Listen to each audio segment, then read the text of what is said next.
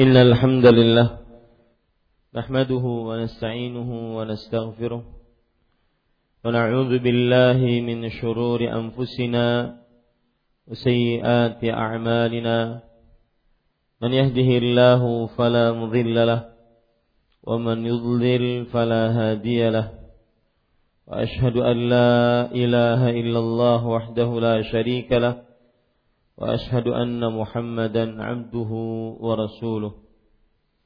يا أيها الذين آمنوا اتقوا الله حق تقاته ولا تموتن إلا وأنتم مسلمون. يا أيها الناس اتقوا ربكم الذي خلقكم من نفس واحدة وخلق منها زوجها وبث منهما رجالا كثيرا ونساء. واتقوا الله الذي تساءلون به والأرحام. إن الله كان عليكم رقيبا. يا أيها الذين آمنوا اتقوا الله وقولوا قولا سديدا. يصلح لكم أعمالكم ويغفر لكم ذنوبكم. ومن يطع الله ورسوله فقد فاز فوزا عظيما أما بعد. فإن أصدق الحديث كتاب الله وأحسن الهدي هدي محمد صلى الله عليه وعلى آله وسلم وشر الأمور محدثاتها وكل محدثة بدعة وكل بدعة ضلالة وكل ضلالة في النار Alhamdulillah kita bersyukur pada Allah Subhanahu wa taala pada hari ini hari Kamis pagi 7 Rabiul Tsani 1438 Hijriah kita duduk bersama mengkaji ayat-ayat suci Al-Quran dan hadis-hadis Rasul Sallallahu Alaihi wa ala alihi Wasallam. Salawat dan salam semoga selalu Allah berikan kepada Nabi kita Muhammad Sallallahu Alaihi wa ala alihi Wasallam pada keluarga beliau, para sahabat, serta orang-orang yang mengikuti beliau sampai hari kiamat kelak. Dengan nama-nama Allah yang husna dan sifat-sifat yang ulia kita berdoa Allahumma inna nas'aluka ilman nafi'an wa rizqan tayyiban wa amalan mutaqabbala. Wahai Allah sesungguhnya kami mohon kepada Engkau ilmu yang bermanfaat rezeki yang baik dan amal yang diterima. Amin ya rabbal alamin Ibu-ibu, saudari-saudari muslimah dimuliakan oleh Allah Subhanahu wa taala. Masih kita membicarakan kitab Tanbihat ala Ahkam Takhtassu bil Mu'minat, tuntunan praktis fikih wanita dan kita sampai kepada Al-Faslu Tasi' bab yang kesembilan Ahkamun takhtassu bizawjiyah wa inhaiha.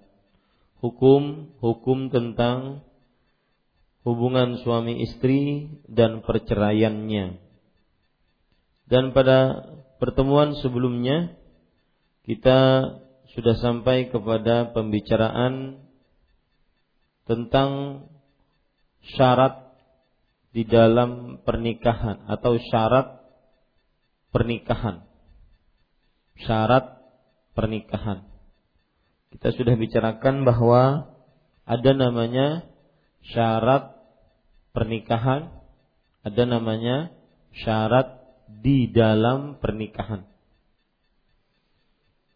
Dan pada kesempatan kali ini kita sudah membahas atau pada pertemuan sebelumnya kita sudah membahas tentang syarat pernikahan bagi seorang wanita muslimah agar sah pernikahannya adalah diwajibkan untuk memiliki mahram ataupun wali. Wali nikah. yang berasal dari laki-laki yang merupakan mahramnya yang terdekat. Dan kalau tidak salah kita sudah sampai kepada halaman 184. Betul Ibu? Hah? Betul? 83 atau 84? 184. Ya. Kita baca dari halaman 183 sekedar membaca sehingga kita mengingat kembali pelajaran yang sudah lama terputus ini yaitu penulis mengatakan hafizahullah taala ishtiratul wali fi tazwijil mar'ati wa hikmatihi. Disyaratkannya wali dalam pernikahan seorang wanita dan hikmahnya. Laisa makna i'ta'ul mar'ati haqq ikhtiyari zawji المناسب لها إطلاق العنان لها في أن تتزوج من شاءت. Pengertian di atas bukan berarti wanita diberi hak memilih suami yang sesuai baginya dengan bebas dilepaskannya pengendalian terhadapnya dalam memilih suami sekehendaknya. Penulis menginginkan pada tulisan ini bahwa seorang perempuan tidak diperbolehkan untuk dinikahkan kecuali dengan izinnya. Siapa pun laki-lakinya, maka harus dengan izin si perempuan tersebut. Tetapi bukan berarti kebebasan memilih suami bagi perempuan membuat dia berhak untuk bebas menikah. Tidak. Tidak demikian. Walau kana fi dzalika dararun dararu aqaribiha wa usratiha. Yang artinya walaupun hal itu akan memudaratkan saudara-saudara dan keluarganya. Ini tidak diperbolehkan bagi seorang wanita meskipun dia berhak untuk memilih suami sekehendaknya dan seorang wali tidak boleh memaksanya tetapi seorang wanita diharamkan untuk menikah tanpa ada wali yang dapat memberikan bahaya kepada keluarga dan saudara-saudaranya. Wa inna ma hiya marbutatun biwaliyin yushrifu ala ikhtiyariha wa yurshiduha fi amriha. Hanya saja ia tetap harus memiliki ikatan dengan walinya. Dan kita sudah jelaskan pada pertemuan sebelumnya, wali yang dimaksud di sini adalah seorang muslim diharamkan wali kafir atas muslimah. Kemudian seorang berakal diharamkan atau tidak sah wali yang tidak berakal. Kemudian yang ketiga yaitu baligh. Tidak sah jika walinya tidak baligh. Dengan walinya yang akan memberikan kehormatan dalam memilih suami dan membimbingnya dalam urusannya. Ini fungsi wali hanya membimbing, memberikan saran, memberikan pendapat yang baik kepada wanita tersebut. Wa yatawalla aqdu tawzwijiha fala ta'qid li nafsiha fa inna fa in aqadat li nafsiha fa aqduha batil. Artinya serta memberikan perwalian dalam akad nikah. Karena wanita tidak dapat melaksanakan akad nikah untuk dirinya. Apabila wanita mengadakan akad nikah untuk dirinya sendiri, maka pernikahannya batal atau tidak sah. Ibu-ibu saudari-saudari muslimah yang dimuliakan oleh Allah Subhanahu wa taala, di dalam ilmu usul fikih ada perbedaan antara akad yang rusak fasid dengan akad yang batil. Ya, akad yang rusak dengan akad yang batil. Adapun jumhur ulama mengatakan antara fasid rusak dengan batil maknanya sama saja. Maknanya sama saja. Sedangkan sebagian ulama di antaranya mazhab Hanafi mengatakan bahwa akad yang batil berbeda dengan akad yang fasid, yang rusak.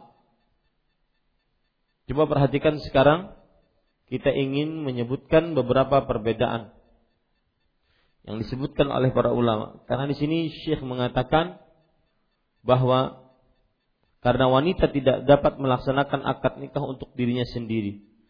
Apabila wanita mengadakan akad nikah untuk dirinya sendiri, maka pernikahannya batal atau dalam bahasa Arabnya batil.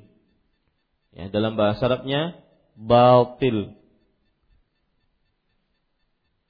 Di sana ada pembicaraan yaitu perbedaan antara bab al-batilu wal fasidu. Apa bedanya antara al-batil wal fasid? Sebagaimana sudah saya sebutkan pada awal-awal bahwa al-batil dan al-fasid kalau kita terjemahkan batal dan rusak. Menurut ulama jumhur ulama mengatakan sama.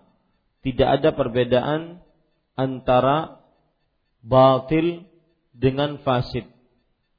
Tidak ada perbedaan antara al-batil dengan fasid. Ini menurut jumhur ulama. Sedangkan menurut Madhab Hanafi mengatakan bahwasanya al-batil berbeda dengan fasid. Al-batil berbeda dengan fasid.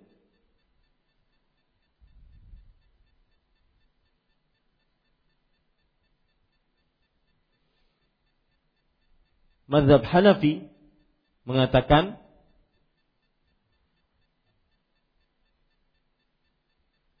al-batil dipakai dalam perkara-perkara muamalah. Al-batil dipakai dalam perkara-perkara muamalah yaitu akad. Sedangkan al-fasid dipakai dalam perkara-perkara ibadah. Dalam perkara-perkara ibadah. Ini bedanya antara alfa al-batil dengan al-fasid. Pengertian al-fasid itu rusak ada sihhatil fi'il. Yang artinya tidak sahnya perbuatan. Tidak sahnya perbuatan. Yang menyebabkan tidak ada bekas hukum syariat di dalamnya makna fasid atau batil rusak atau batal adalah tidak sahnya perbuatan yang menyebabkan tidak ada bekas hukum syariat di dalamnya.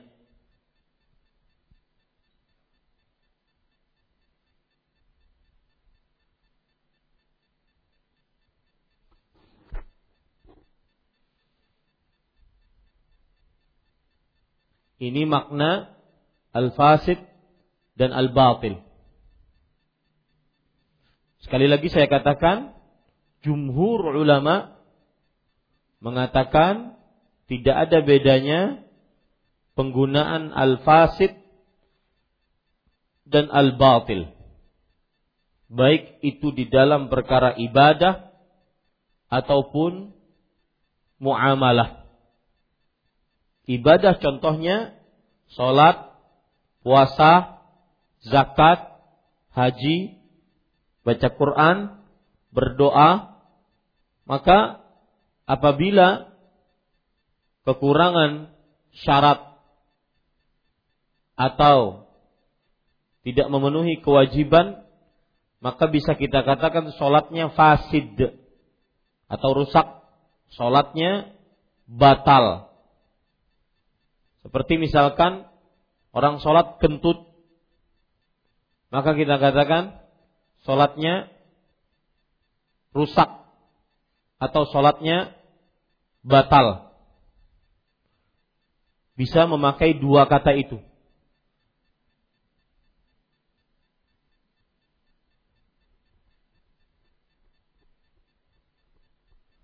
Sedangkan mazhab Hanafi mengatakan bahwa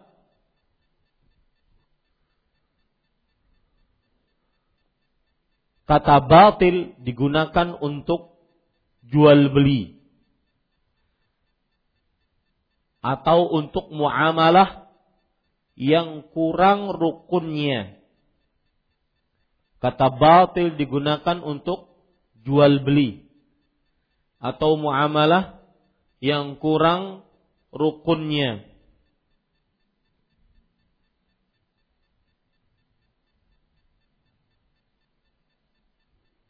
Seperti menjual bangkai atau darah atau babi.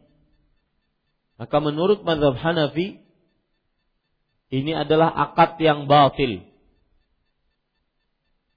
akad yang batil.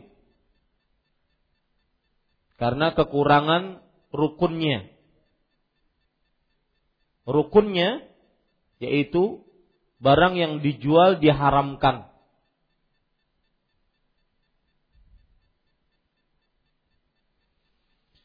Sedangkan kata fasid menurut mazhab Hanafi sesuatu yang kurang dari syaratnya. Sesuatu yang kurang dari syaratnya. Muamalah yang kurang syaratnya. Seperti nikah kurang syarat wali. Maka menurut mazhab Hanafi ini adalah fasid. Pernikahannya rusak. Pernikahannya rusak. Sedangkan menurut jumhur semuanya sama. Memakai al-fasid ataupun al-batil, rusak ataupun batal. Semuanya sama. Ini ibu-ibu saudari-saudari muslimah. Kita lanjutkan. Penulis kemudian mengatakan lima fi sunani min hadithi Aisyah radhiyallahu anha berdasarkan riwayat dalam kitab Sunan dari Aisyah radhiyallahu anha ayyuma imra'atin nakahat nafsaha bighairi idzni waliyiha fanikahuha batilun fanikahuha batilun fanikahuha batilun Lihat di sini pakai kata-kata batil. Kita baca artinya wanita mana saja yang menikahkan dirinya tanpa izin walinya maka nikahnya batal. Nikahnya batal nikahnya batal. Di sini kata-kata batal bisa dipakai di dalam istilah jumhur. Yang mana jumhur ulama tidak membedakan antara kata batal dengan kata rusak. Dan juga bisa dipakai dalam mazhab Hanafi. Yang mana mazhab Hanafi mengatakan, oh, Berarti tidak bisa dipakai dalam mazhab Hanafi. Yang mana mazhab Hanafi mengatakan yang disebut batal adalah yang apabila kurang rukunnya. Kurang rukunnya. Sedangkan yang kurang syaratnya menurut mazhab Hanafi maka menggunakan kata fasid, rusak.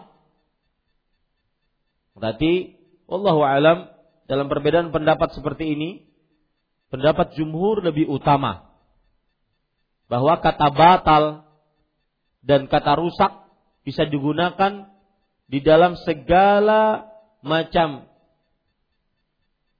ibadah ataupun muamalah yang kurang. Baik kurang rukun ataupun kurang syarat. Maka disebut imma batil dalam bahasa Indonesia batal atau fasid dalam bahasa Indonesia rusak. Semuanya sama. Ini ibu-ibu saudari-saudari muslimah yang dimuliakan oleh Allah. Contoh misalkan jual beli di dalam masjid. Hukumnya hukum per, hukumnya diharamkan. Kalau terjadi juga jual beli dalam masjid, maka bagaimana? Apakah jual belinya sah atau batal atau fasid? Ah, Bu. Menurut jumhur batal atau fasid, dua-duanya sama. Sedangkan menurut mazhab Hanafi yaitu apa? Fasid. Karena kekurangan syaratnya di tempat yang yang diharamkan untuk berjual beli. Taib. Di sini juga terdapat pelajaran hadis Rasul Shallallahu Alaihi Wasallam nikahu batil nikahnya batal, nikahnya batal, nikahnya batal. Arti nikahnya batal berarti tidak sah pernikahannya. Sebagaimana yang sudah saya sebutkan, makna batal adalah tidak sah perbuatannya yang menyebabkan tidak ada pengaruh di dalam hukum yang berkaitan dengan syariat. Jadi hukum syariatnya tidak berlaku begitu. Kalau seorang wanita menikah sendirian tanpa wali, maka berarti tidak ada pengaruh yang terjadi pada hukum syariatnya. Pernikahan apabila ada ijab dan kabul, maka terjadilah hukum syari, pengaruh hukum syariat tersebut. Yaitu pengaruhnya adalah atau bekasnya adalah seorang laki-laki berhak menggauli perempuan yang sudah dia ijabi. Tapi karena dia batal, maka tidak sah perbuatannya. Nikahnya tersebut tidak sah dan menyebabkan bekas tidak adanya bekas hukum syariat di dalamnya yang menyebabkan tidak adanya bekas hukum syariat yang ada di dalamnya. Artinya mereka belum menikah. Ini bahaya.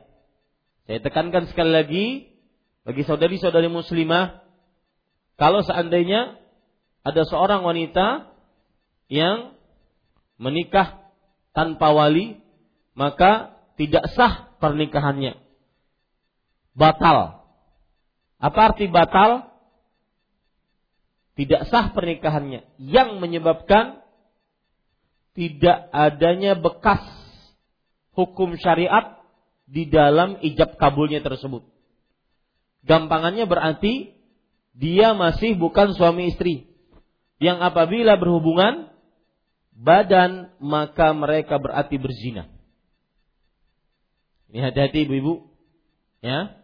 Saudari-saudari muslimah yang dimuliakan oleh Allah. Harus dengan wali. Kalau tidak, pernikahannya batal. Meskipun undangannya 200 ribu. Ya, berarti yang menyaksikan banyak, banyak maksud saya begitu. Yang menjadi saksikan banyak Ustadz. Mereka kan mengucapkan ijab kabul. Apakah saksinya tidak bermanfaat? Maka kita katakan tidak manfaat. Karena tidak sah pernikahannya, yaitu batal. Yang menyebabkan, apa tadi bu? Saya ulangi beberapa kali. Yang menyebabkan, apa? Tidak ada pengaruh atau bekas. Tidak ada pengaruh atau bekas hukum syariat pada ijab kabulnya tersebut. Ini ibu-ibu saudari-saudari muslimah yang dimuliakan oleh Allah. Baik. Kemudian penulis mengatakan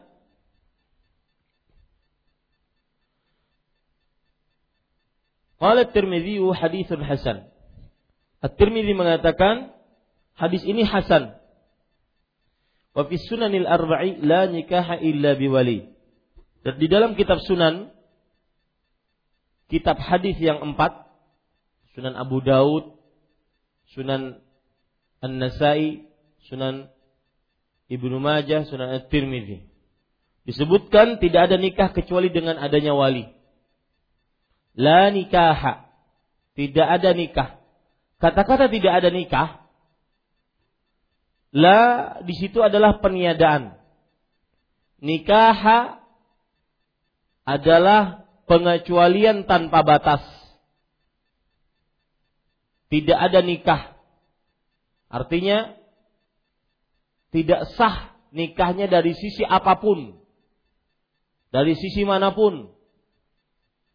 Baik ada ijab kabul, ada mahar, ada persaksian, tetapi tidak ada wali, maka tidak sah. Lihat kata-kata nikah, tidak ada nikah. Maksudnya secara umum, nikah dari sisi mana pun. Karena nikah di sini adalah kata nakirah dalam bentuk peniadaan yang menunjukkan keumuman. Kata nakirah dalam bentuk peniadaan yang menunjukkan kepada keumuman. Tidak ada nikah kecuali dengan wali, adanya wali. Kecuali dengan adanya wali adalah pengecualian yang bertujuan pengkhususan. Ya, setiap kali saya mengulang itu berarti penting Ibu. Kecuali dengan adanya wali, pengecualian yang berarti pengkhususan. Pengecualian yang berarti pengkhususan. Artinya sah tidaknya wa, sah tidaknya pernikahan hanya dengan keberadaan para wali. Nah, ini semua saya tekankan agar kaum muslimat tidak bermudah-mudah semenjak saat ini untuk menikah tanpa wali. Meskipun sudah kebelet sudah mau nikah gitu maksudnya. Ya. Karena ditakutkan nanti mungkin laki-laki idamannya diambil gadis lain eh, diambil ya diambil gadis lain maka tetap harus ada wali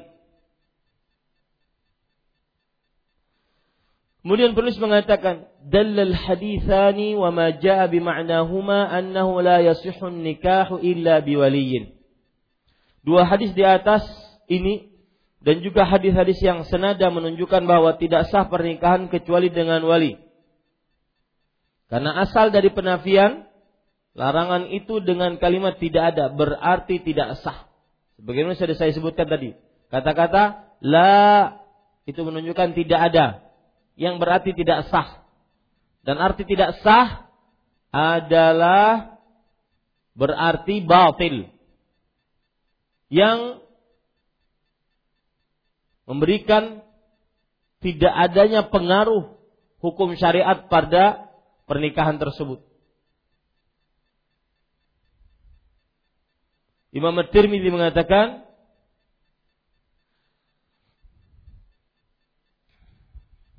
Lianna al-asla fi nafi nafyus sihhah. Nah, ini penting, Bu.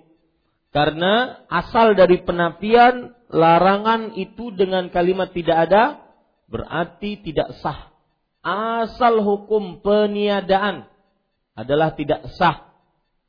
Misalkan la salata liman lam yaqra bi Fatihatil Kitab. Tidak ada salat bagi siapa yang tidak membaca Al-Fatihah. Berarti maksud tidak ada di sini asal hukumnya adalah tidak sah. La salata bi ghairi tuhur. Tidak ada salat bagi yang tidak bersuci. Asal hukum tidak ada di sini maksudnya adalah tidak sah atau batal. Dan arti batal adalah tidak sah perbuatannya yang menyebabkan tidak ada bekas di dalam hukum syariat tersebut. Tidak ada bekas hukum syariat di dalamnya. Kemudian penulis Hafizahullah Ta'ala mengatakan وقال الترمذي العمل عليه عند أهل العلم منهم ابن عمر وعلي وابن عباس وأبو هريرة وغيرهم وهكذا روى عن فقهاء التابعين أنهم قالوا لا نكاح إلا بولي وهو قول الشافعي وأحمد وإسحاق At-Tirmidzi mengatakan pengamalan hadis tersebut menurut ahli ilmu disepakati oleh Umar. Umar bin Khattab maksudnya. Kemudian Ali, Ali bin Abi Thalib maksudnya. Ibnu Abbas, yaitu Abdullah bin Abbas maksudnya. Abu Hurairah radhiyallahu anhu. Ini semuanya sahabat Nabi. Berarti menurut Imam Tirmidzi ini adalah pendapat sebagian dari sahabat Rasulullah sallallahu alaihi wasallam bahwa tidak sah nikah seorang wanita tanpa wali. Kalau pendapat ini ini garis bawahi baik-baik Ibu, kalau pendapat para sahabat tidak ada penentangnya, maka itu adalah sandaran hukum. Kalau pendapat sahabat tidak ada penentangnya, maka itu berarti sandaran hukum. Dan wallahu alam, saya belum dapati dengan keterbatasan ilmu yang dimiliki, ada penentang dari pendapat ini. Artinya ada yang membolehkan nikah tanpa wali dari para sahabat Nabi radhiyallahu. Dan selain mereka, demikian pula diriwayatkan para ahli fikih dari generasi tabi'in. Tabi'in yaitu kaum yang melihat sahabat Nabi radhiyallahu anhum dan beriman dan mengikuti mereka dengan baik dan mati dalam keimanan. Bahwa mereka mengatakan tidak ada nikah kecuali dengan wali. Dan ini pun merupakan pendapat Imam Syafi'i Imam Ahmad Ibn Hanbal dan Ishaq. Ishaq di sini bukan nabi. Yang dimaksud Ishaq di sini bukan nabi, tetapi Ishaq bin Rohuyah. Ishaq bin Rohuyah. Untuk itu lihatlah dalam kitab Al-Mughni. Kitab Al-Mughni kitab sandaran dalam mazhab Hambali. Karena penulis adalah ulama di negara Arab Saudi dan di negara Arab Saudi bermazhab Hambali. Kitab fikih sandarannya, rujukannya adalah Al-Mughni. Kalau di dalam negara kita bermazhab Syafi'i dan kitab fikih rujukannya adalah Al-Majmu' kitab Al-Majmu' Syarhul Muhazzab Syarhul Muhazzab Al-Majmu' Syarah Muhazzab yang ditulis oleh Imam An-Nawawi rahimahullahu taala. Baik, ibu-ibu saudari-saudari muslimah dimuliakan oleh Allah, di sini kemudian penulis mengatakan hukmu darbin nisa liduf min ajli i'lanin nikah. Hukum memukul rebana untuk pernikahan. Terjemahannya agak kurang. Hukum wanita memukul rebana untuk mengumumkan pernikahan. Itu terjemahannya dari bahasa Arab. Berarti sudah ada calon, kan bab-bab pertama berbicara tentang calon, bab sebelumnya berbicara tentang keutamaan menikah agar uh, termotivasi menikah. Lalu setelah termotivasi, nyari calon, ngajukan diri kepada para comblang-comblang ya, calon. Kemudian setelah itu dapat calon nikah. Permasalahan pernikahan adalah wali. Setelah urusan pernikahan selesai, adanya ijab kabul, maka baru walimah, resepsi pernikahan. Oleh karena itu, ibu saudari-saudari muslimah yang dimuliakan oleh Allah Subhanahu wa taala, sepertinya ada yang tertinggal dari pembicaraan pernikahan setelah permasalahan wali. Ya, setelah permasalahan wali.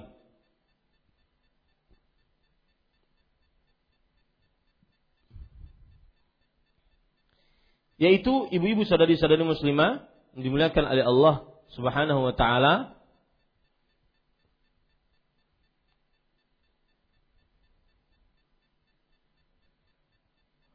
tentang khutbah nikah. Tentang khutbah nikah. Ini pembicaraan yang tertinggal yang belum disebutkan oleh penulis. Pada kesempatan kali ini sebagai sambungannya adalah tentang khutbah nikah.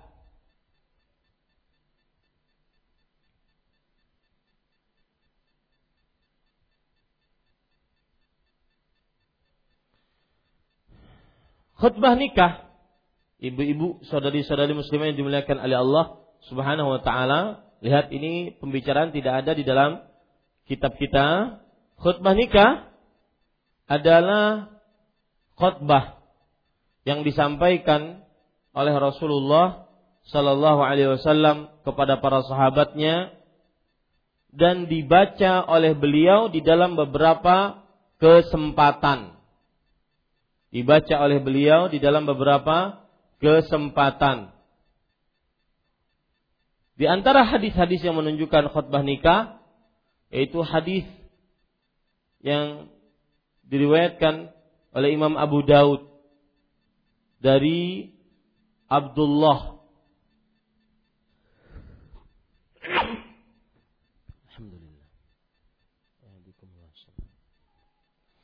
Abdullah radhiyallahu anhu berkata, "Allamana Rasulullah sallallahu alaihi wasallam khutbatal hajah."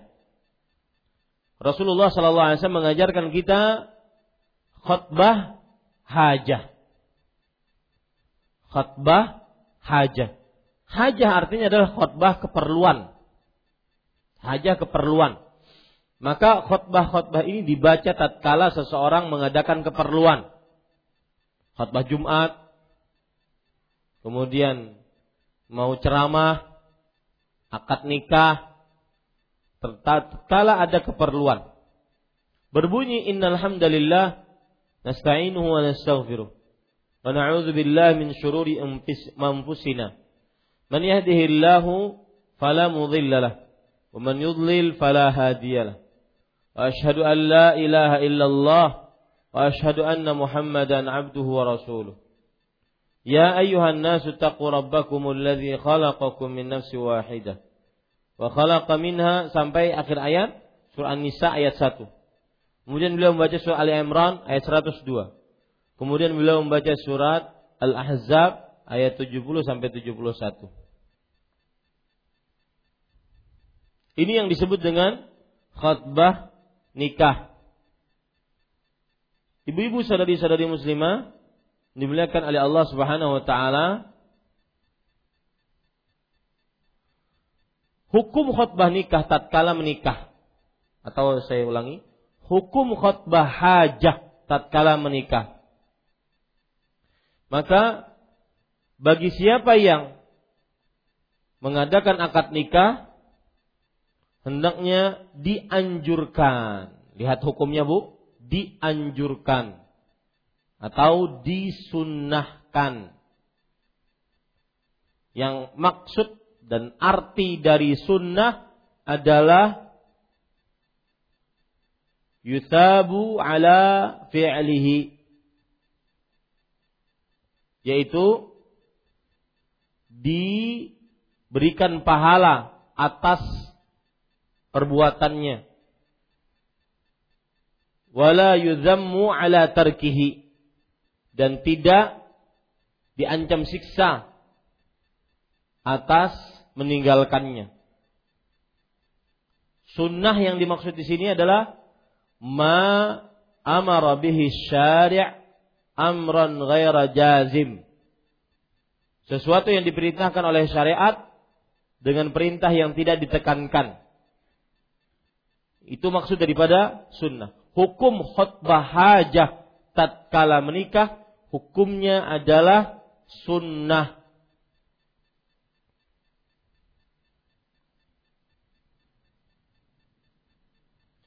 dan dilakukan sebelum akad nikah. Dilakukan sebelum akad nikah. Sebagaimana disebutkan dalam hadis riwayat Imam Bukhari. Kenapa tidak disebut wajib? Karena beberapa kali Rasulullah Shallallahu Alaihi Wasallam menikahkan para sahabatnya tidak didahului dengan khutbah hajah. Tidak didahului dengan khutbah hajah. Jadi namanya Bu apa Bu? Bukan khutbah nikah, tapi khutbah hajah. Khutbah hajah dalam pernikahan, begitu tepatnya. Ya.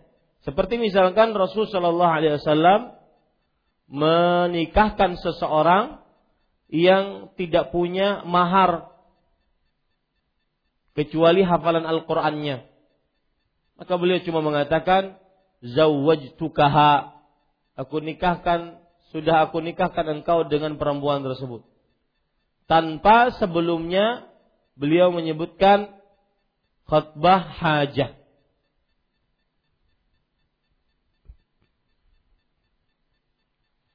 Kemudian para ikhwan yang dirahmati oleh Allah Subhanahu wa taala, lihat perkataan Imam Ibnu Qudamah dalam kitabnya Al-Mughni wal khutbatu ghair wajibin ghairu inda ahadin min ahli ilm alimnahu illa Daud innahu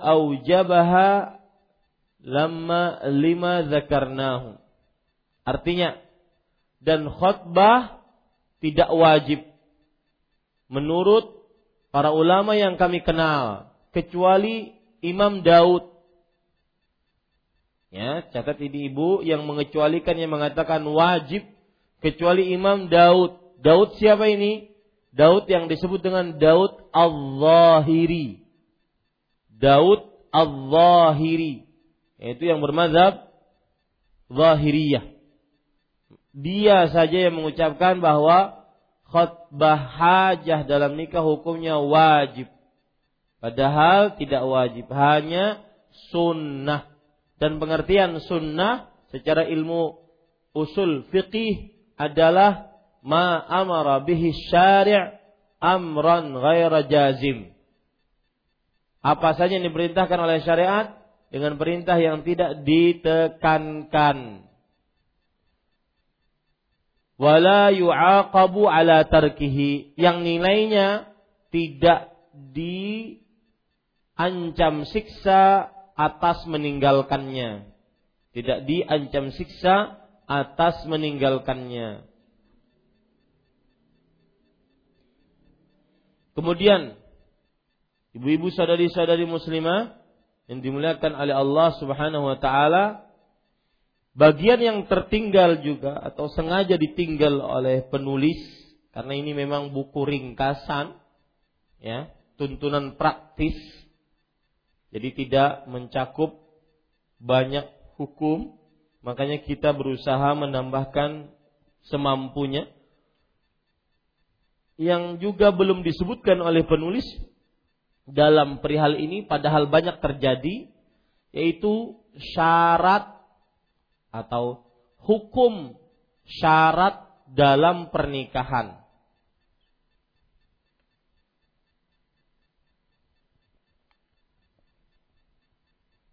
hukum syarat dalam pernikahan. Yang sudah kita bahas sebelumnya syarat pernikahan.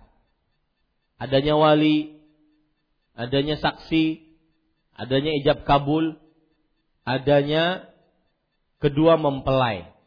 Ini syarat dalam pernikahan. Ditambah lagi kewajiban nikah adanya mahar. Ini syarat pernikahan maksud saya. Salah terus. Syarat pernikahan. Sekarang kita membicarakan syarat di dalam pernikahan. Maksud syarat di dalam pernikahan adalah syarat yang diajukan oleh salah satu dari kedua mempelai atau kedua-duanya tentang pernikahan yang mereka lakukan. Itu yang disebut dengan syarat dalam pernikahan.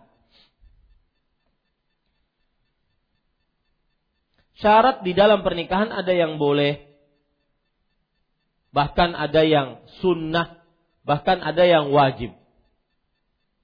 Tetapi syarat dalam pernikahan juga ada yang makruh, ada yang haram. Sesuai dengan syarat yang diajukan. Ibu-ibu saudari-saudari muslimin dimuliakan oleh Allah Subhanahu wa taala, Contoh syarat dalam pernikahan yang halal dan wajib untuk ditunaikan yaitu apabila sudah terjadi pernikahan maka sang perempuan berhak untuk mengajukan syarat dalam pernikahan yang disebut juga di Banjarmasin sigat ta'liq redaksi ketergantungan pernikahan. Artinya pernikahan akan terus berlangsung terjadi dan tidak terputus kecuali jika syaratnya ini tidak dipenuhi. Seperti misalkan syarat yang halal dan wajib bagi seorang suami untuk menunaikannya. Seperti misalkan sesudah menikah seorang suami wajib untuk menggaulinya dengan baik. Untuk menggaulinya dengan baik.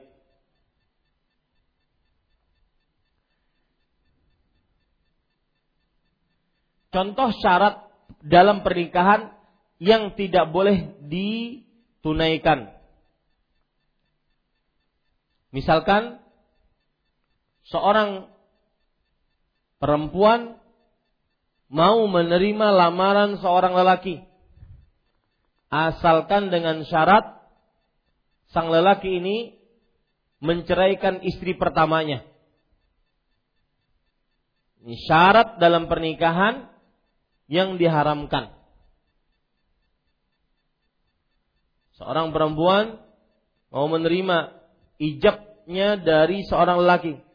Kesalkan si laki-laki ini mau untuk menceraikan istri pertamanya.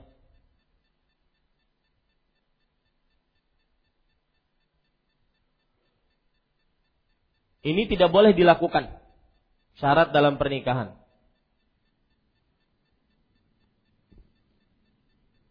Adapun contoh syarat dalam pernikahan yang kadang dapat dikerjakan, kadang tidak dapat dikerjakan. Seperti misalkan seorang perempuan mengatakan saya mau menerima ijabnya seorang lelaki tersebut dengan syarat dia tidak boleh berpoligami. atau syaratnya dia tidak boleh keluar kota. Maka apa hukumnya untuk mentaati syarat dengan contoh yang ketiga ini? Hah bu, boleh nggak bu? Syarat pernikahan syaratnya adalah saya mau menerima pernikahan si laki-laki tersebut asalkan dia tidak mempoligami saya. Maka terjadi perbedaan pendapat di antara para ulama. Ada yang mengatakan karena dia sudah suaminya sudah setuju dengan pernikahan tersebut, wajib untuk menunaikannya. Wah, ini kunci satu itu. agar tidak sakit hati. Ya. Kunci. Tapi kalau sudah punya anak lima, apakah boleh mengajukan syarat lagi Ustaz? Terlambat ya. Ini bagi perempuan yang mau menikah. Mau menerima lamaran si laki-laki. Pendapat yang pertama mengatakan boleh bahkan wanita eh, bukan boleh, wajib bagi suami tersebut untuk menunaikan syarat dalam pernikahannya jika ia menyetujuinya. Karena Rasul Shallallahu Alaihi Wasallam bersabda, "Ahakku syurut an tuwaffu biha mastahlaltum bihil furuj." Syarat yang paling berhak untuk kalian sempurnakan atau tunaikan adalah syarat-syarat yang berkaitan dengan kalian telah menghalalkan dengan syarat tersebut kemaluan. Pendapat yang kedua bahwa tidak diwajibkan untuk menunaikan syarat tersebut. Karena syarat tersebut tidak ada di dalam Al-Qur'an. Dan syarat tersebut tidak ada dalam hadis Rasul dan setiap syarat yang tidak ada dalam Al-Quran maka batil. Nah, kembali lagi kata-kata batil. Makanya dari tadi saya menegaskan kata-kata batil. Siapa yang bisa mengulang bu? Pengertian batil. Mohon mic-nya. Silahkan bu. Pengertian batil. Saya ingin tahu saja apakah benar-benar bisa dipahami atau tidak. Saya katakan tadi bahwa Pendapat yang kedua, tidak wajib menunaikan syaratnya. Karena syarat wanita boleh menerima pernikahan seorang lelaki asalkan tidak berpoligami, syarat ini belum ada di dalam kitabullah. Dan setiap syarat yang belum ada dalam kitabullah bahwa batil. Dia adalah syarat yang batil atau batal dalam bahasa Indonesia-nya atau rusak menurut jumhur. Ah, Bu, silahkan. Ada yang mau mendefinisikan untuk saya apa itu arti batal menurut pendapat ataupun pengertian usul fikih yang sudah saya ulang berkali-kali tadi. Batal adalah nah, yang megang mic Bu. Mohon.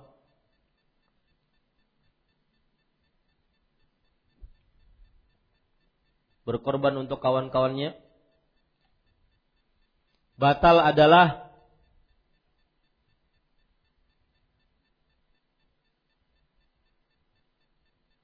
Silahkan Bu.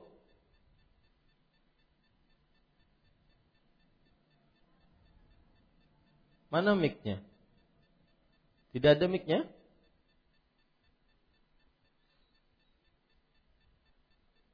Silahkan.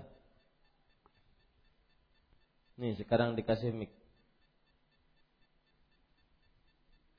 Ya, yang tadi menjawab silahkan ambil mic-nya. Mohon. Batal adalah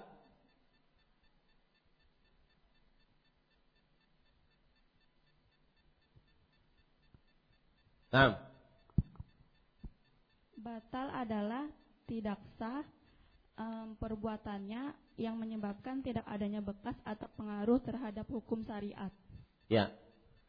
Batal adalah tidak sah perbuatannya yang menyebabkan tidak ada bekas atau pengaruh hukum syariat di dalamnya. Terbalik itu ya. Yang menyebabkan tidak ada bekas atau pengaruh hukum syariat di dalamnya jual beli di dalam masjid batal. Sholat di masjid yang ada kuburannya batal. Nikah tidak wakai wali batal. Nikah syaratnya suaminya tidak boleh poligami. Menurut pendapat yang kedua batal.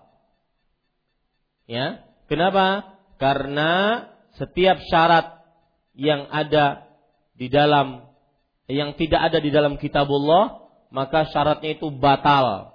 Berarti perbuatannya tidak sah dan menyebabkan tidak adanya bekas hukum syariat di dalamnya. Ini ibu-ibu saudari-saudari muslimah yang dimuliakan oleh Allah. Berarti kalau tidak ada bekas hukum syariat di dalamnya, meskipun perempuan ini mengajukan seribu kali, ya ditulis oleh sidin di kertas, tidak boleh poligami, tidak boleh poligami.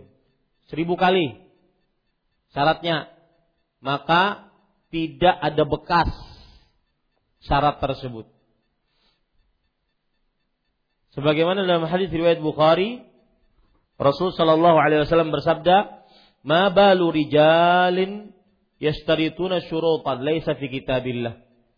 Kenapa beberapa orang memberikan syarat yang tidak ada di dalam Al-Qur'an? Maka min syartin laisa fi kitabillah fahuwa batil. Syarat yang tidak ada dalam Al-Qur'an maka dia adalah batil. Wa in kana mi'ata syart Meskipun itu seribu syarat. Qada'ullahi ahaq wa syartullahi awfaq. Yaitu menunaikan hak Allah Subhanahu wa taala lebih berhak untuk dilaksanakan dan syarat yang di, di, e, disebutkan oleh Allah Subhanahu wa taala lebih kuat untuk ditunaikan. Itu dua pendapat Ibu tentang masalah syarat dalam pernikahan yang syarat tersebut terjadi perbedaan pendapat di antara para ulama. Wallahu alam, ibu-ibu saudari-saudari muslim yang dimuliakan oleh Allah Subhanahu wa taala, pendapat yang kita ambil dan kita kuatkan adalah bahwa kalau seorang wanita mengajukan syarat suami tidak boleh menikah lagi setelah menikahinya, maka itu adalah syarat dalam pernikahan yang sah dan wajib bagi suami untuk menunaikannya. Karena berdasarkan hadis yang sudah kita sebutkan tadi, inna haqqas syurut an tuwaffu atau haqqas syurut bil wafa mastahlaltum bihi al furuj. Syarat yang paling berhak untuk ditunaikan adalah syarat yang menghalalkan kalian menghalalkan dengannya kemaluan-kemaluan. Dan juga berdasarkan pendapat dari Umar bin Khattab radhiyallahu anhu. Beliau mengatakan maqati'ul huquq inda syurut. Artinya hak-hak diputus tatkala sudah ada syaratnya. Memang laki-laki berhak untuk berpoligami, tetapi tatkala dia sudah menerima sebuah kesepakatan, sebuah persyaratan, dia terima itu, maka terputus haknya. Dan Allah Subhanahu wa taala berfirman, Ya ayyuhalladzina amanu aufu bil uqud. Wahai orang yang beriman, maka tunaikanlah hak-hak eh, apa? Tunaikanlah janji-janji kalian. Suami berjanji kepada calon istrinya, saya tidak akan menikah lagi setelah menikahimu, maka sang istri menerima. Itu adalah janji. Maka seorang muslim beriman diwajibkan untuk menunaikan janjinya. Timbul pertanyaan, hadis yang tadi gimana? Yang dipakai oleh pendapat kedua, bahwasanya syarat suami tidak boleh berpoligami adalah syarat yang tidak sah. Ya, syarat yang eh, apa? Ya, syarat yang tidak sah. Maka perempuan tidak diperbolehkan untuk mengajukan syarat tersebut.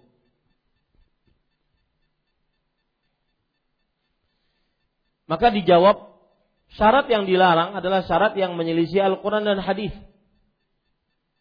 Adapun syarat yang bermanfaat dalam perkara-perkara yang mubah, maka tidak mengapa. Ya, tidak mengapa. Syarat yang bermanfaat dalam perkara-perkara yang mubah, maka tidak mengapa. Wallahu a'lam.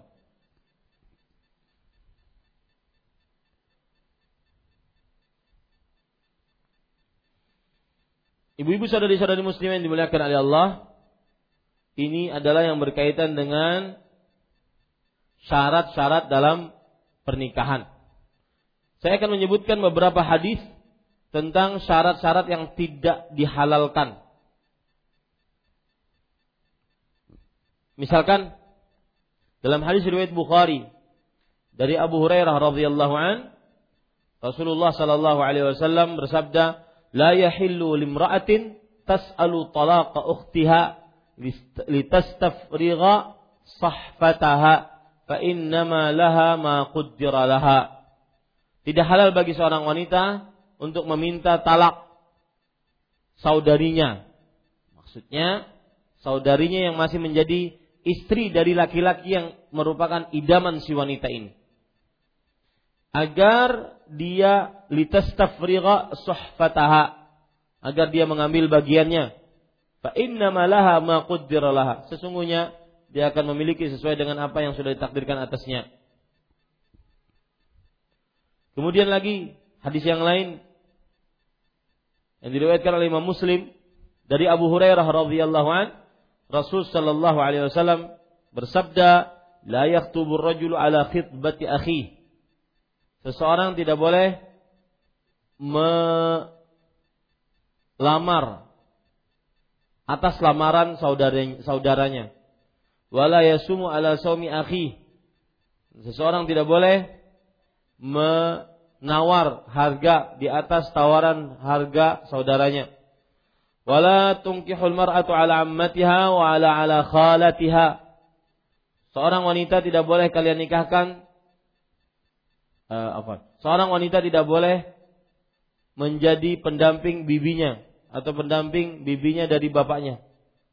Maksudnya begini, ada seorang lelaki menikah dengan seorang perempuan. Lelaki ini ingin menikah dengan perempuan yang kedua. Ternyata perempuan yang kedua ini adalah keponakan dari si perempuan ini. Ya, keponakan dari si perempuan ini. Janganlah kalian menikahkan seorang wanita di atas bibinya. Baik bibinya itu adalah ammah yaitu saudari bapaknya ataupun khalah yaitu saudari ibunya. Saya ingin bertanya agar ibu-ibu jeli atau tidak. Kenapa seorang keponakan dilarang untuk menikah di atas bibinya? Atau menjadi teman berpoligami bibinya? Paham pertanyaannya saya bu? Abu? Wih, ada orangnya kan. Kenapa seorang keponakan dilarang untuk menjadi istri seorang laki-laki yang sudah menikahi bibi keponakan tersebut? Paham pertanyaannya? Silakan. Ada yang menjawab? Belum paham?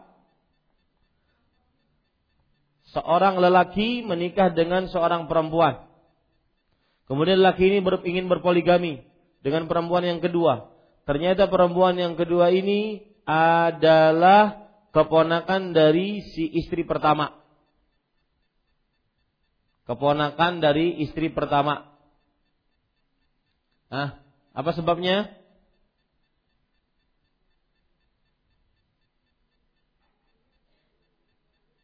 Kenapa bu? Gak dengar, makanya saya bilang harus pakai mix. Ya, kemudian juga yang mendengar di luar banyak radio yang merilai banyak. Mohon e, partisipasinya dan juga perhatiannya. Silahkan. Karena uh, bibinya itu sama dengan ibunya sendiri. Jazakillahu khairan. Karena si perempuan yang kedua ini seperti anaknya sendiri dan bibinya itu seperti ibunya, maka diharamkan seorang wanita, e, wanita menikah atau dinikahkan atas bibinya. Wala tas'alul mar'atu talaqa ukhtiha litaktafi'a suhfataha walitankiha fa innama laha ma kataballahu laha. Dan janganlah seorang wanita meminta tolak untuk saudarinya yang sudah menjadi istri orang lain litaktafi'a sahfataha agar dia mengambil bagian si perempuan tersebut dan hendaknya dia menikah dengan lelaki yang menjadi, yang menjadi uh, suaminya kelak. Sesungguhnya dia dia telah dituliskan untuknya takdirnya. Ibu-ibu saudari-saudari muslimah yang dimuliakan oleh Allah Subhanahu wa taala.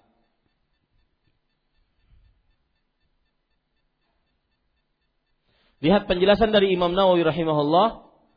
Makna hadis nahal mar'atul nahal mar'atal ajnabiyyata an tas'ala az-zawja talaqa zawjatihi wa an yankihaha wa yasira laha min nafaqatihi wa ma'rufihi wa mu'asharati wa nahwiha ma kana lil mutallaqah.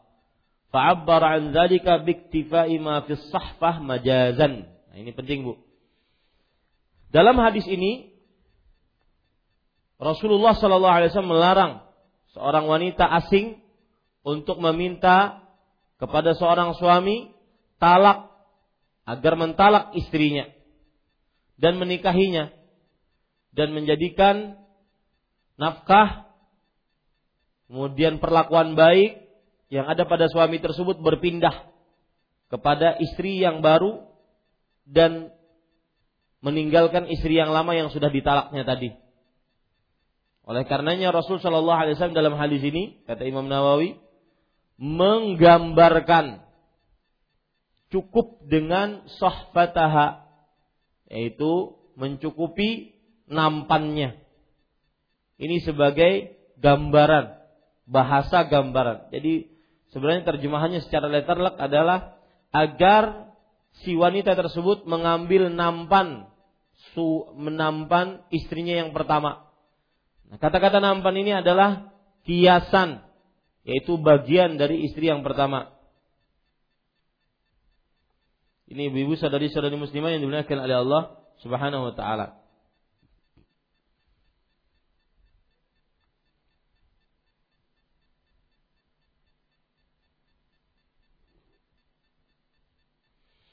Baik,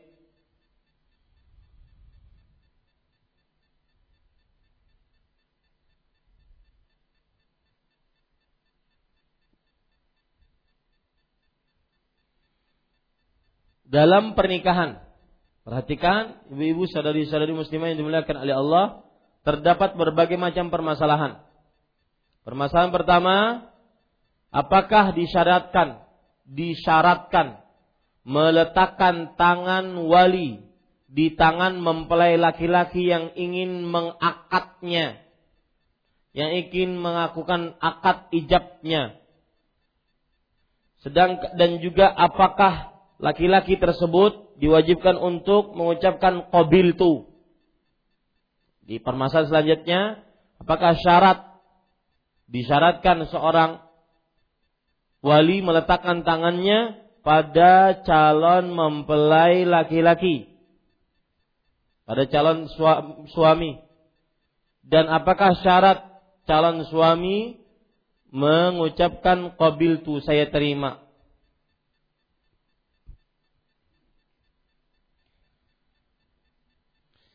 Wallahu alam. Ibu-ibu saudari-saudari muslimah yang dimuliakan oleh Allah tidak disyaratkan. Lihat nih, tidak disyaratkan seorang wali meletakkan tangannya pada tangan pelamar laki-laki dari anak perempuannya. Tatkala akad nikah. Ya, tidak disyaratkan begitu salaman. Ya,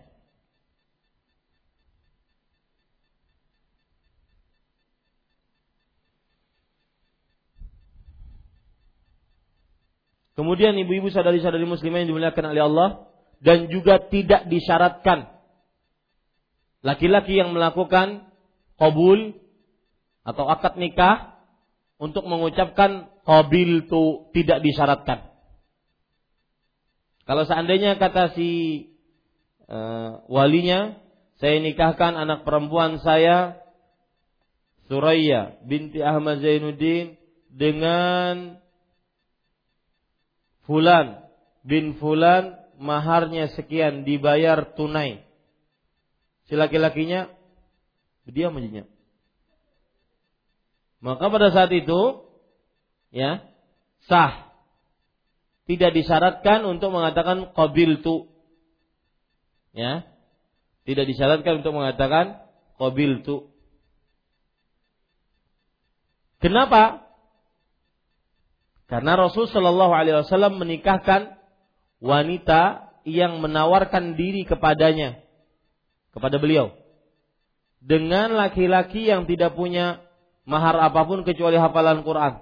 Beliau bersabda, "Zawwajtukaha bima ma'aka minal Quran."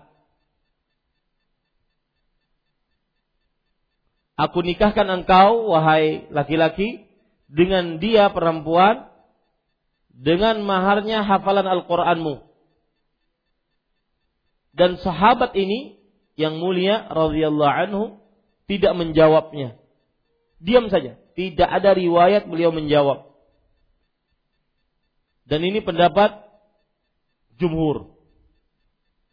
Adapun mazhab Syafi'i yang kita berada di negeri ini bermazhab Syafi'i beliau mengatakan ya la yan'aqidu hatta yaqula ma'ahu zawwajtuka ibnati ويقول الزوج قبلت هذا التزويج لأن هذين ركن العقد ولا ينعقد بدونهما فهو محمول على أنه لم يقل له أولا زوجني ابنتك Artinya tidak sah pernikahan sampai wali mengatakan saya nikahkan anak perempuan saya dan sampai suami mengatakan saya terima pernikahannya karena dua ucapan ini adalah rukun akad nikah dan tidak sah nikah tanpa keduanya.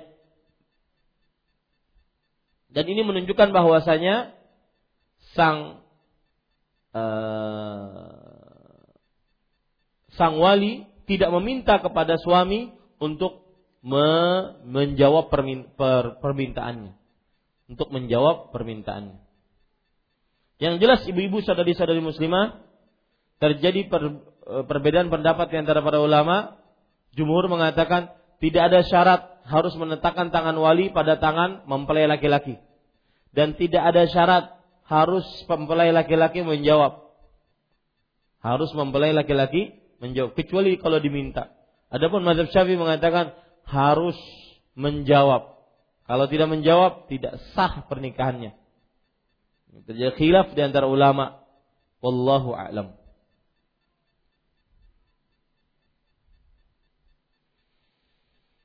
Sekarang ibu-ibu saudari-saudari yang dimuliakan oleh Allah Subhanahu wa taala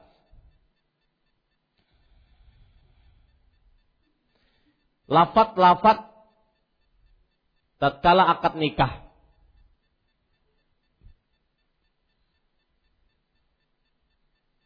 Jumhur ulama mengatakan lafadznya bisa dengan jelas dan terang atau lafadznya dengan kiasan.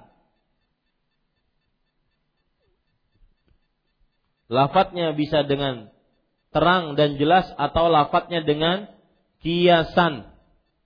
Lafadznya dengan terang dan jelas seperti saya nikahkan anak perempuan saya denganmu.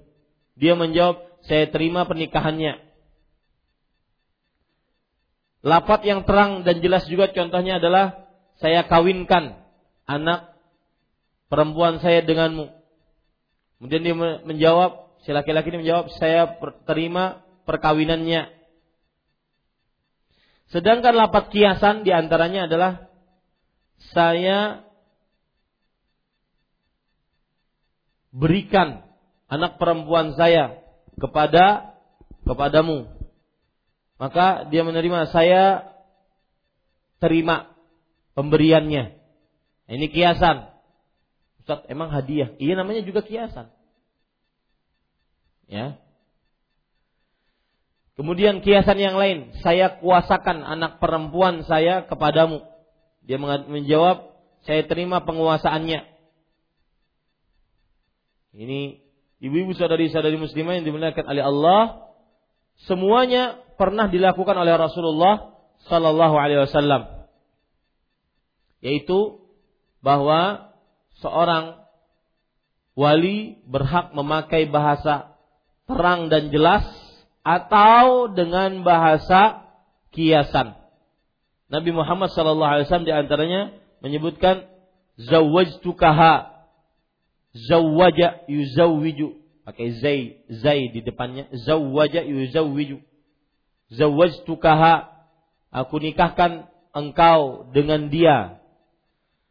Dalam sini aku kawinkan engkau dengan dia. Atau dalam riwayat yang lain, angkah tukaha, aku nikahkan engkau dengan dia.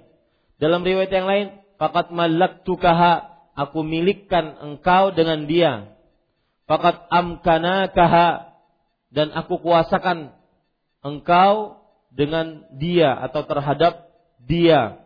Ini semua menunjukkan bahwasanya diperbolehkan untuk menggunakan lafaz-lafaz, lafal-lafal kiasan ataupun jelas dan terang. Nikah, kawin, jelas dan terang, kiasan, milikkan, kuasakan atau yang semisalnya. Allahu a'lam. Ini ibu-ibu kira-kira yang bisa kita sampaikan pada kesempatan kali ini, tambahan-tambahan tadi dan insya Allah taala pekan depan kita akan membahas tentang uh, bab yang berkaitan dengan resepsi pernikahan dan juga malam pertama. Sudah lewat kalau pian-pian lah. Baik. Ada pertanyaan Ibu?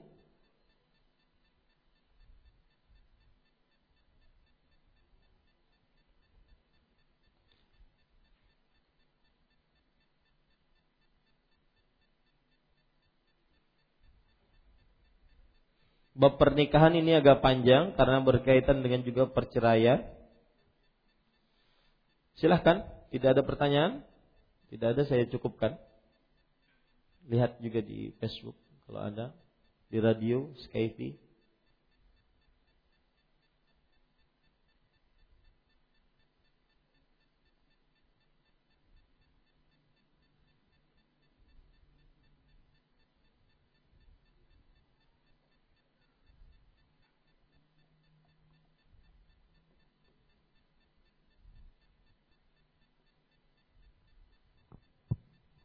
Assalamualaikum warahmatullahi wabarakatuh. Ustaz. Waalaikumsalam warahmatullahi wabarakatuh. Nah. Uh, ini uh, menimpa teman saya pribadi. Jadi begini, uh, dia menikah dengan diwalikan ayahnya, padahal teman saya ini merupakan anak dari hasil hubungan sebelum pernikahan. Apakah pernikahan teman saya itu sah atau harus diulang kembali tanpa wali dari ayahnya? Ya. Jazakallahu khair. Khairan atas pertanyaannya. Ada seorang perempuan adalah anak dari hasil hubungan sebelum menikah. Anak hasil dari hubungan sebelum menikah. Kemudian perempuan ini yang menjadi walinya tatkala dia menikah adalah ayah dari biologisnya yang bukan ayah dari syariatnya.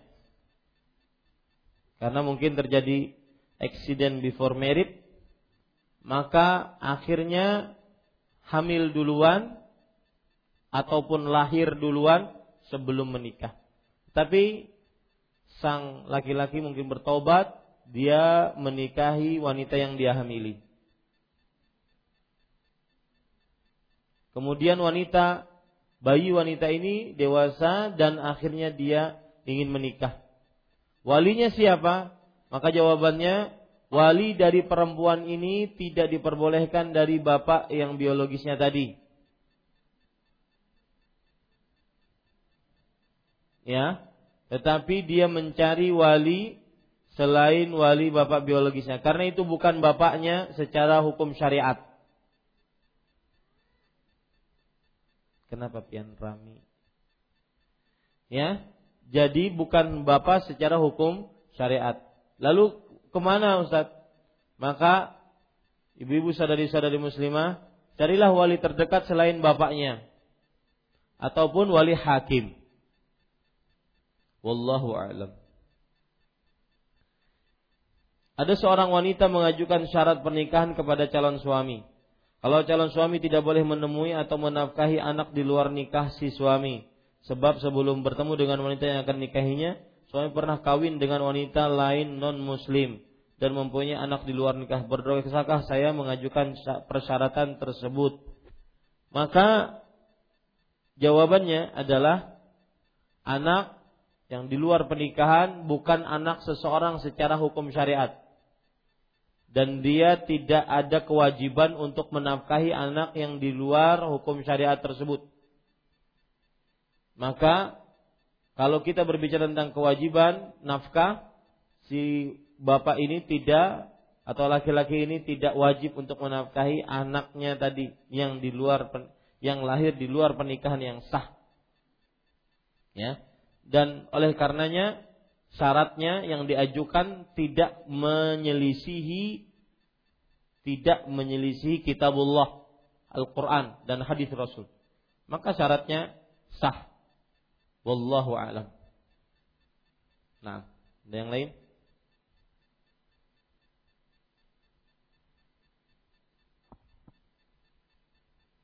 Silakan. Uh, Ustaz, yang pertanyaan pertama tadi, apakah nikahnya harus diulang atau sudah terjadi pernikahannya? Sudah. Oh ya. Kalau seandainya nikahnya sudah terjadi, yang menjadi wali siapa bu? Ayahnya. Ayah. Ayahnya yang biologis saja. Ya. ya. Kalau saudaranya sudah pernikahannya sudah terjadi, maka itu berarti adalah pernikahan yang syubuhat. Jadi harus diulang ya Ustaz ya? Sebentar Ibu, belum selesai. Sabar. Sabar disayang Allah SWT. Ya. Pernikahan berarti pernikahan adalah pernikahan syubhat. Yang mana walinya pun wali syubhat. Yang berhak atau tidak berhak. Secara hukum biologis dia berhak. Secara hukum syariat dia terber, tidak berhak. Maka saya katakan lebih baik dia mengulang agar dia meninggalkan yang syubhat. Rasul Shallallahu Alaihi Wasallam bersabda, "Da' ma yaribuka illa ma la yaribuk." Tinggalkan sesuatu yang meragukanmu kepada sesuatu yang tidak meragukanmu. Lalu Ustaz tambah tambah masalah lagi ya. Ya, masalahnya ditambah lagi sama penanyanya. Lalu Ustaz, anaknya yang sudah keluar dari pernikahan tadi gimana? Itu masalah lagi tambahan. Maka anaknya wallahu alam anaknya bisa dinasabkan kepada suaminya. Meskipun pernikahannya pernikahan syubhat. Cuma untuk menjaga kesucian, lebih baik dia mengulang nikahnya dengan wali yang sah untuk menjadi wali bagi anak yang lahir dari perbuatan zina ini.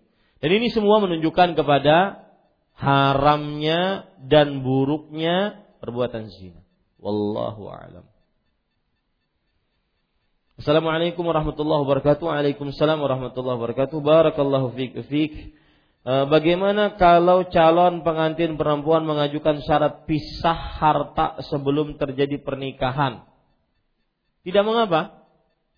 Dan sebenarnya tidak pakai syarat ini pun tidak akan terkumpul sebenarnya. Karena dalam Islam tidak mengenal harta yang disebut dengan harta gono gini ataupun kepemilikan bersama. Karena semua yang dimiliki oleh seseorang maka itu hartanya, bukan harta orang lain. Sampai harta yang dimiliki oleh suami maka itu harta si suami, bukan dimiliki oleh istri. Ya. Nah, ini ibu saudari-saudari muslimah. Jadi tidak ada sebenarnya dalam Islam harta kepemilikan bersama. Harus ada kepemilikan siapa yang memilikinya. Kalaupun kepemilikan bersama, maka pasti akan ada per e, pembatasan, pembatasan, pembagian-pembagian. Misalkan suami istri melakukan perdagangan bersama, usaha keluarga, maka di situ ada hasil, hasil yang dimiliki diklaim sebagai milik bersama. Maka pada saat itu dari awal harus ditegaskan ini adalah hasil bersama yang di dalamnya 50% untuk saya, 50% atas kamu. Itu harus ditekan. Ya. Tetapi jika perempuan ingin mengajukan syarat pisah harta ini pun diperbolehkan karena dia tidak bertentangan dengan kitabullah. Ada seorang wanita, ini sudah tadi. Nah, yang lain silahkan Bu.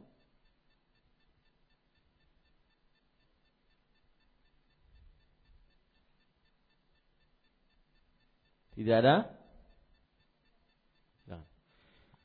Assalamualaikum Waalaikumsalam warahmatullahi wabarakatuh. Jika ijab kabul merupakan suatu syarat dalam pernikahan, bagaimana menyelaraskan antara pendapat jumhur yang menyatakan bahwa tidak disyaratkan dengan ucapan saya terima nikahnya?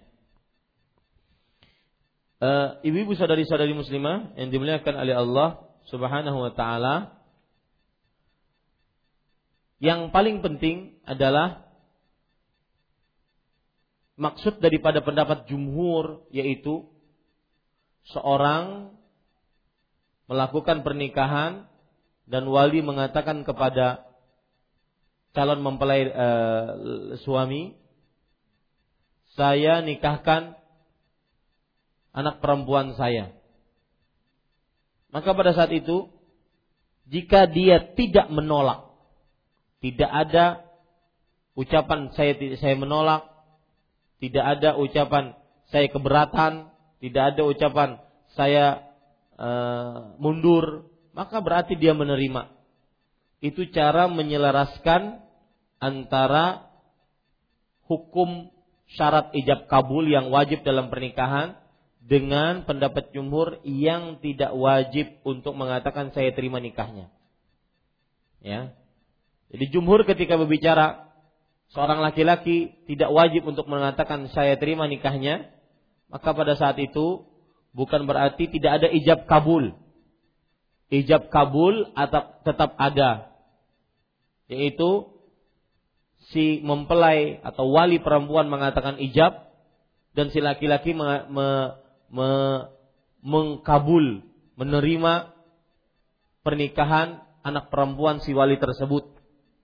Kalau dia menolak, dia akan mengatakannya, saya tolak, saya keberatan, saya mundur. Tetapi dia diam saja. Ini berarti menerima. Dan itu yang terjadi di zaman Rasulullah. Fakat tukaha. Sudah aku milikkan perempuan ini kepada engkau. Maka si laki-laki ini diam saja. Tidak menolak. Diam menunjukkan kepada kabulnya diam menunjukkan kepada kabulnya. Wallahu alam. Nah, Bu, silakan. Satu lagi terakhir. Assalamualaikum Ustaz. Waalaikumsalam warahmatullahi wabarakatuh. Yang ingin saya tanyakan soal harta gono gini. Apa Bu? Soal harta ini Bu, ya, ah, maaf, ah, soal harta gono gini.